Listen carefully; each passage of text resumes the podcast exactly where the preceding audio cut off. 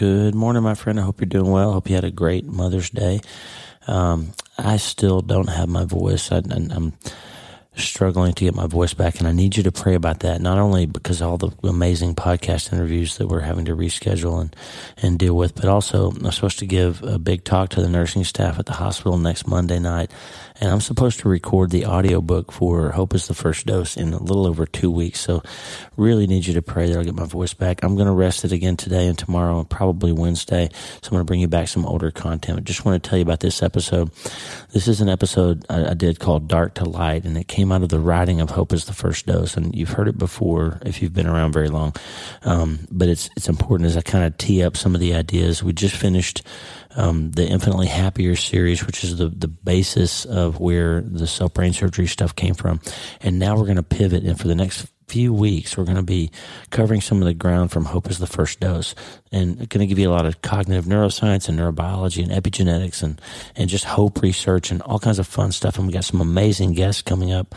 Um, but today I want to give you back this dark to light. At the end of that, we're going to play Tommy Walker's song Water into Wine because it's about transformation. And that's what this episode's about. So forgive me my, for my voice, but I just wanted you to hear me ask you to pray for me, please. I got to get my voice back. There's so much going on. It's a terrible time to have laryngitis. And I just want you to help me change my mind so I can change my life by getting my voice back. God bless you, friend. Here's this uh, older episode, but it's important. It's a Mind Change Monday, and it's all about transformation from dark to light, from hopelessness to hope. And that's why you can start today. Good morning, my friend. I hope you're doing well. It is 4:45 in the morning. I hope you're doing great wherever you are. And if you're already awake, good morning. Um, by the time you hear this, it'll probably be 6 a.m. Central Time. Um, just wanted to chat with you for a few minutes. I got some things on my mind. I mean, I've been writing. You've been uh, talking about this book for a while, and but I just wanted to spend a little bit of time with you today, to, to, just to cover a little bit of ground that I've been working on in the book, to give you a couple of things to think about that I think are important. It's going to be kind of a short conversation. But I've been reading Exodus 20 and that whole passage from Exodus 20 through 34 where God's giving the Ten Commandments and the, and the, the whole law to Moses on Mount Sinai. And there's some stuff in there that I think is relevant to us uh, when we're going through stuff in life that's hard. And sometimes you have to go through some darkness and God will be there with you, but you have to go through some darkness to find the light again. And if you're not willing to go into the darkness and fight through it and, and kind of go through it, um, then you find yourself on the outside, and, and some bad things will happen to you if you if you stay outside the darkness and turn your pain into its own God. And so we'll talk about what that means. Um, we just want to share some thoughts with you about the Ten Commandments and how to make it through when, when things seem really hard. We're going to learn the power of walking into the darkness to find the light. And as always, we'll do that starting today. Hey, are you ready to change your life? If the answer is yes, there's only one rule. You have to change your mind first. And my friend, there's a place where the neuroscience of how your mind works smashes together with faith and everything starts to make sense. That place is called self brain surgery. You can learn it and it will help you become healthier, feel better, and be happier. And the good news is you can start today. Thanks, Lisa. Hey, so glad to have you listening today. I'm Dr. Lee Warren, and I live in Nebraska in the United States of America with my incredible wife, Lisa, my father in law, Tata, and the super pups, Harvey and Lewis. I'm a neurosurgeon and an author, and I'm here to help you harness neuroscience, the power of your brain, faith, the power of your spirit, and good old common sense to help you lead a healthier, better, happier life. Listen, friend, you can't change your life until you change your mind, and I'm here to help you learn the art of self brain surgery to get it done. If you like the show, please subscribe so you never miss an episode and tell your friends about it. If you tell two or three friends this podcast was helpful to you, imagine how much good we can all do around the world together. I'm Dr. Lee Warren and I'm here to help you change your mind so you can change your life. Let's get after it. Love that Tommy Walker music. Hey, listen, be honest with you, when you lost a child, there's so much survivor's guilt. You know, you're not supposed to outlive your kids. You're just not supposed to. Like you've, you've got a paradigm for everything else that can happen in your life, right? You, you know that you or your spouse one are likely to die before the other. That, that's just normal.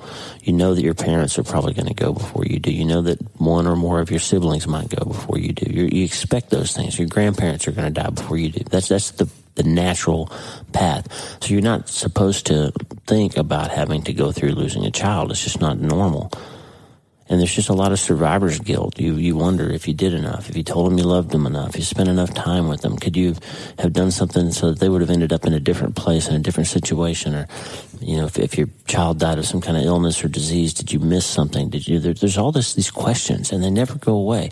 And as the years pass, the, the questions become more uh, impossible to answer, and they become more poignant because the, the, the distance between the event and the and the time that you've lived past that grows and gets bigger, but their lifespan doesn't. So they stay frozen in your mind at this age that they were, and it's just hard.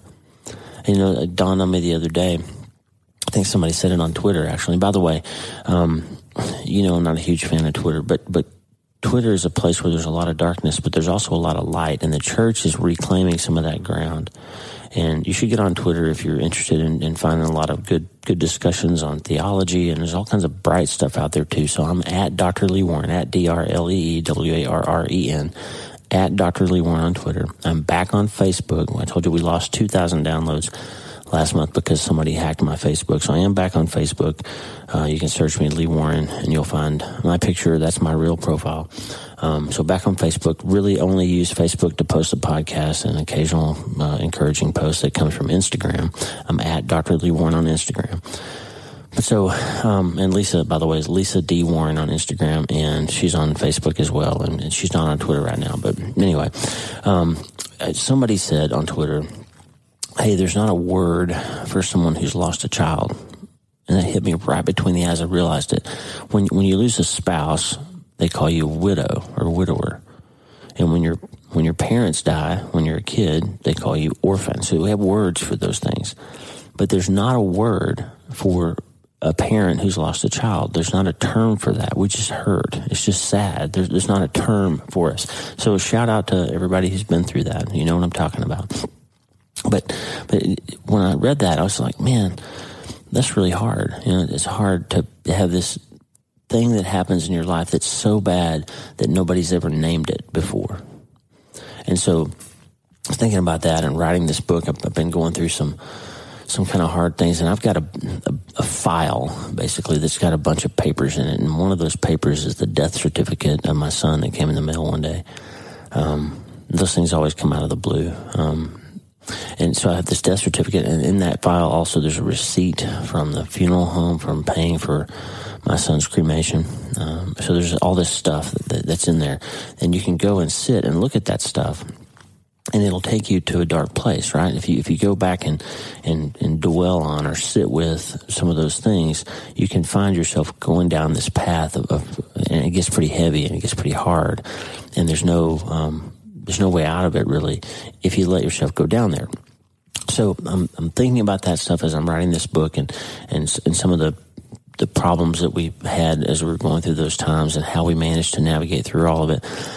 And I realized something that there, there's a path, uh, there's a passage rather in Exodus chapter 20. There's this scene where God is coming down to Mount Sinai and, and the people are down in the valley and they can see him. They, they can see the cloud and the smoke and the fire on top of the mountain. They can hear his voice and, and they know God's there and he's not very far away. He's right at the top of the mountain. And the people aren't allowed to go up there because they're not, you know, they're not, they're not ready to face God. But Moses is allowed, and Moses has a relationship with the Lord that, that is close enough that God has said, Hey, you can come up here and we can meet face to face and we can work through this, this set of stuff I'm going to give you that'll help the people manage the hard stuff they're getting ready to face as they go to the promised land.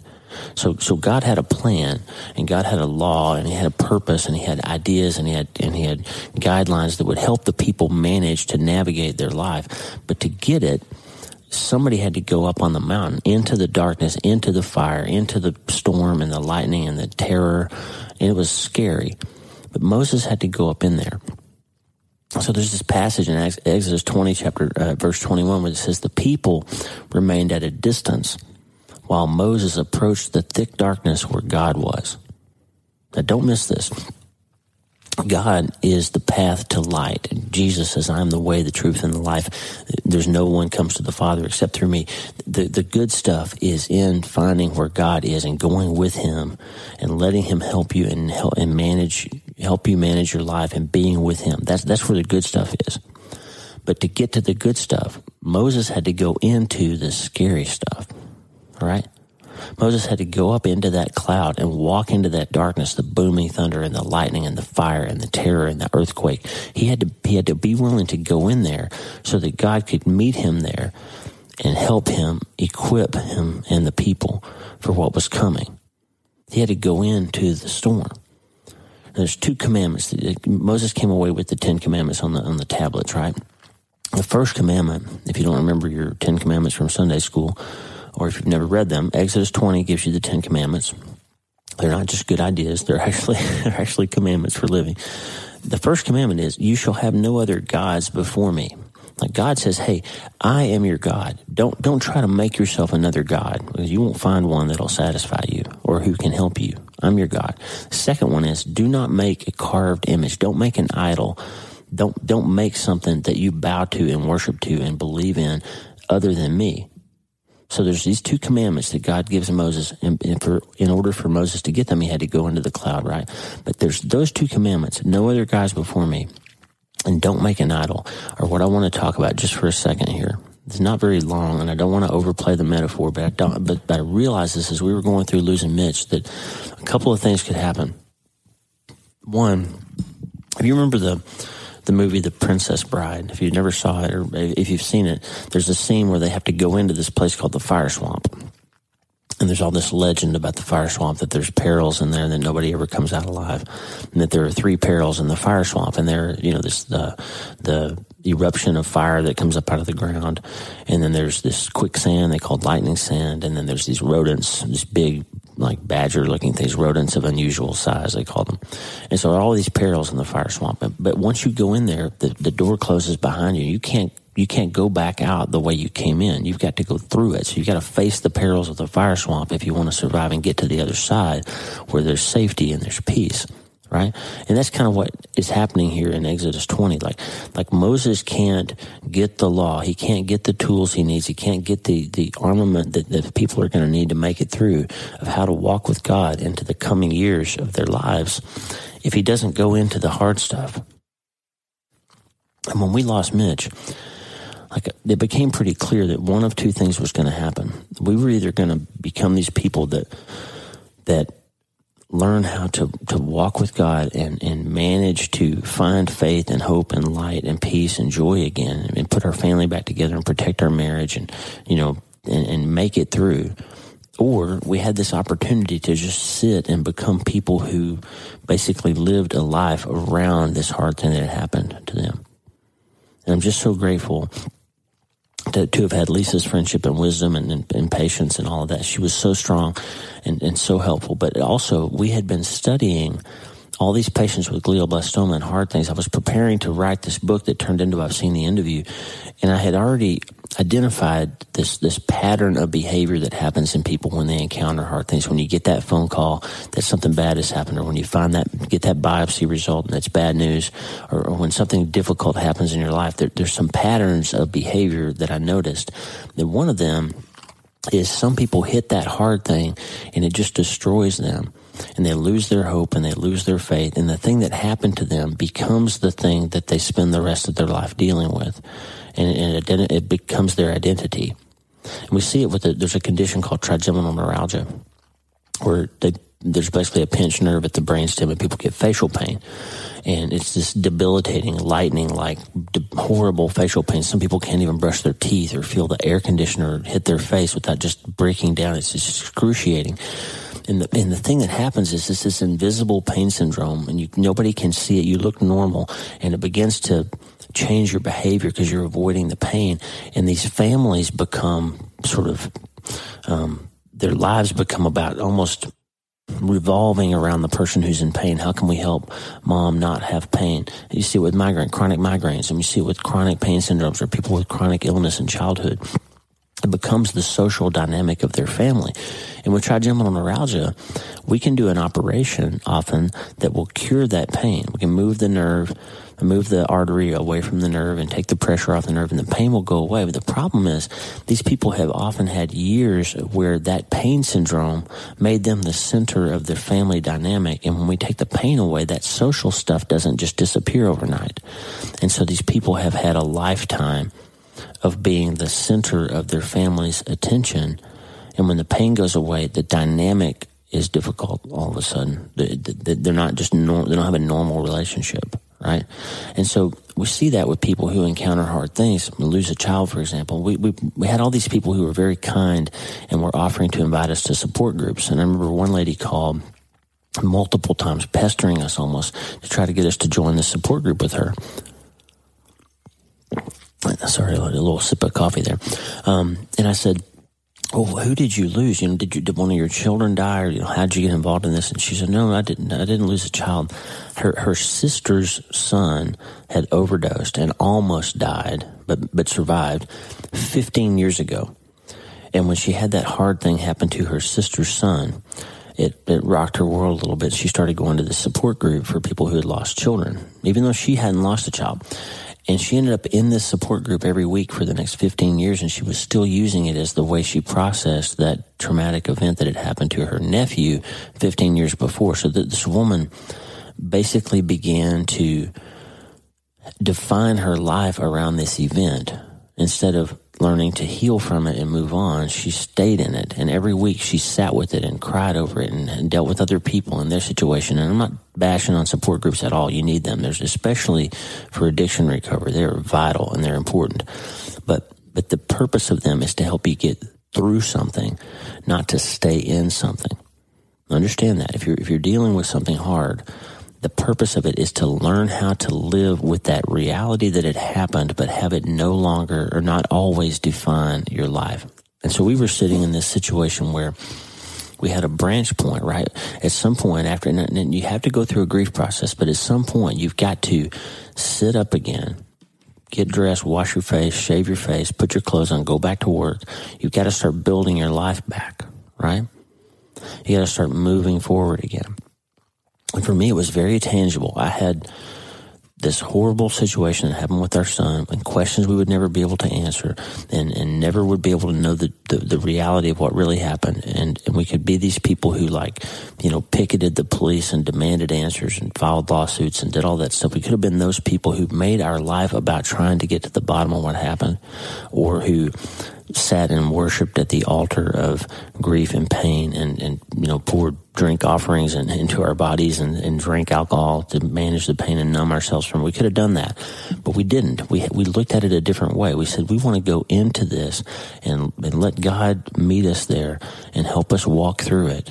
And I thank so much, thank my father-in-law Dennis and my mother-in-law Patty, who had lost two of their own children, who give us that counsel and guidance to help us move down the right path. And, and Lisa being so strong and all of that. We, God was very tender to us and led us and put us around people who had been through what we had been through or were going through.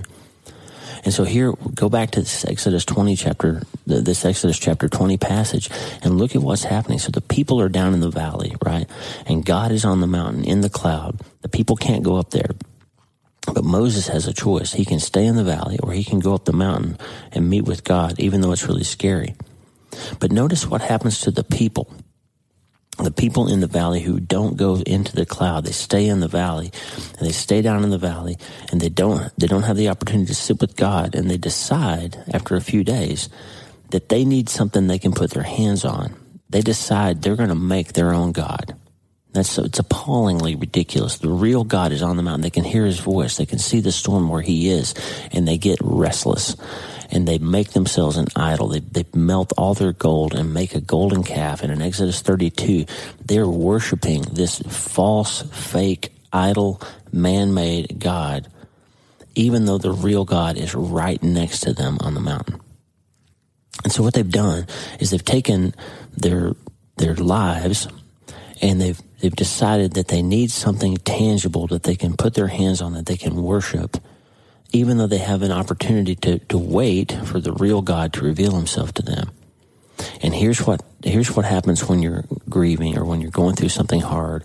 You have an opportunity to either worship the thing that you're dealing with and let it define you, or to let the real God help you learn how to process and manage and handle it in a way that will lead you through the darkness and through the storm and to find the light again.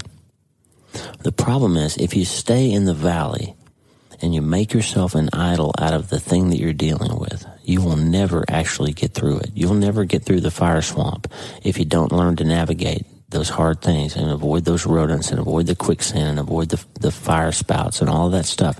If you just stay in the swamp, you'll eventually be consumed by it. And if you stay and sit with your grief and make an idol out of it, or you, you know, I had that death certificate and that receipt, and I could have made an origami golden calf out of that, and I could have just sat there and drank myself into oblivion, or I could have become this bitter person who was mad that my son died, and I, and I was just never going to get over it, and you know, turn to some other way to numb myself from that. I could have done that but I had this, these guides, these mentors around me. I had a Moses who went up into the cloud for me. My father-in-law helped me navigate that. Lisa helped me navigate that. My mother-in-law, Patty, helped me navigate it. My parents came alongside us and we had, we had people who helped us. And you can too. But when you're going through the hardest thing, I would just encourage you, be willing to go into that dark place and learn, let God help you manage it. Let God help you understand it, get to know it. Don't be afraid of going into the cloud and facing the storm because even though it's, it's, it hurts, I mean, it'll feel like he's carving the pain into your stone tablet heart.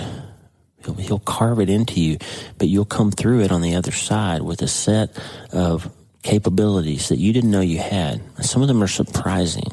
I, I, I learned that I could see people around me and, and notice their pain. And after a while, I learned that I actually had some tools to help them.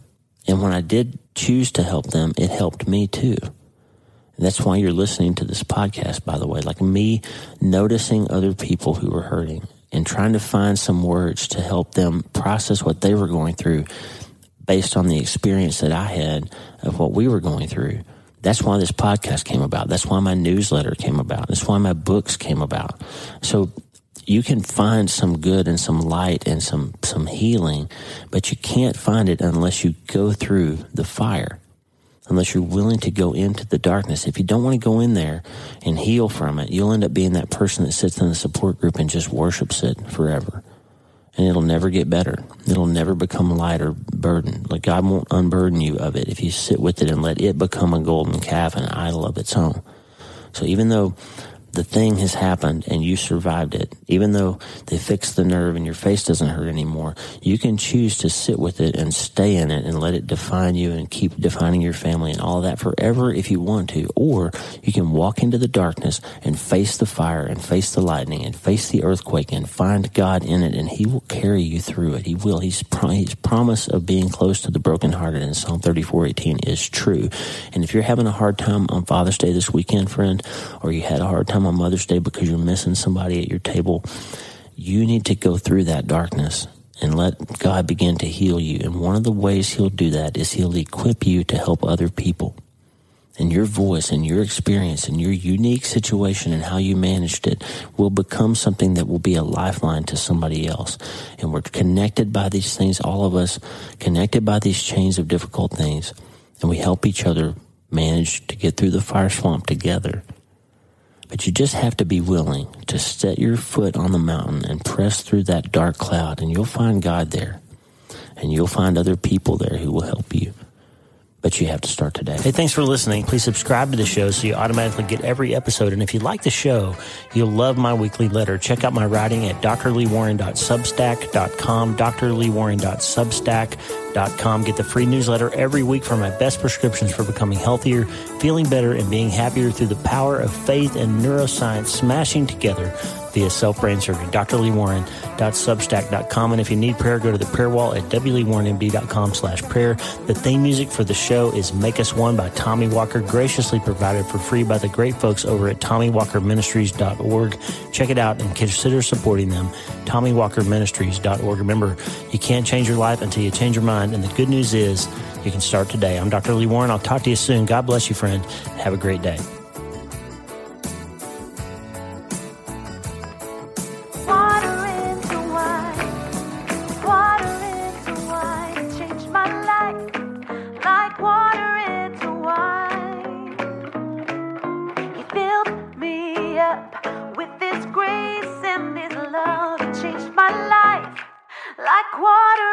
Love. It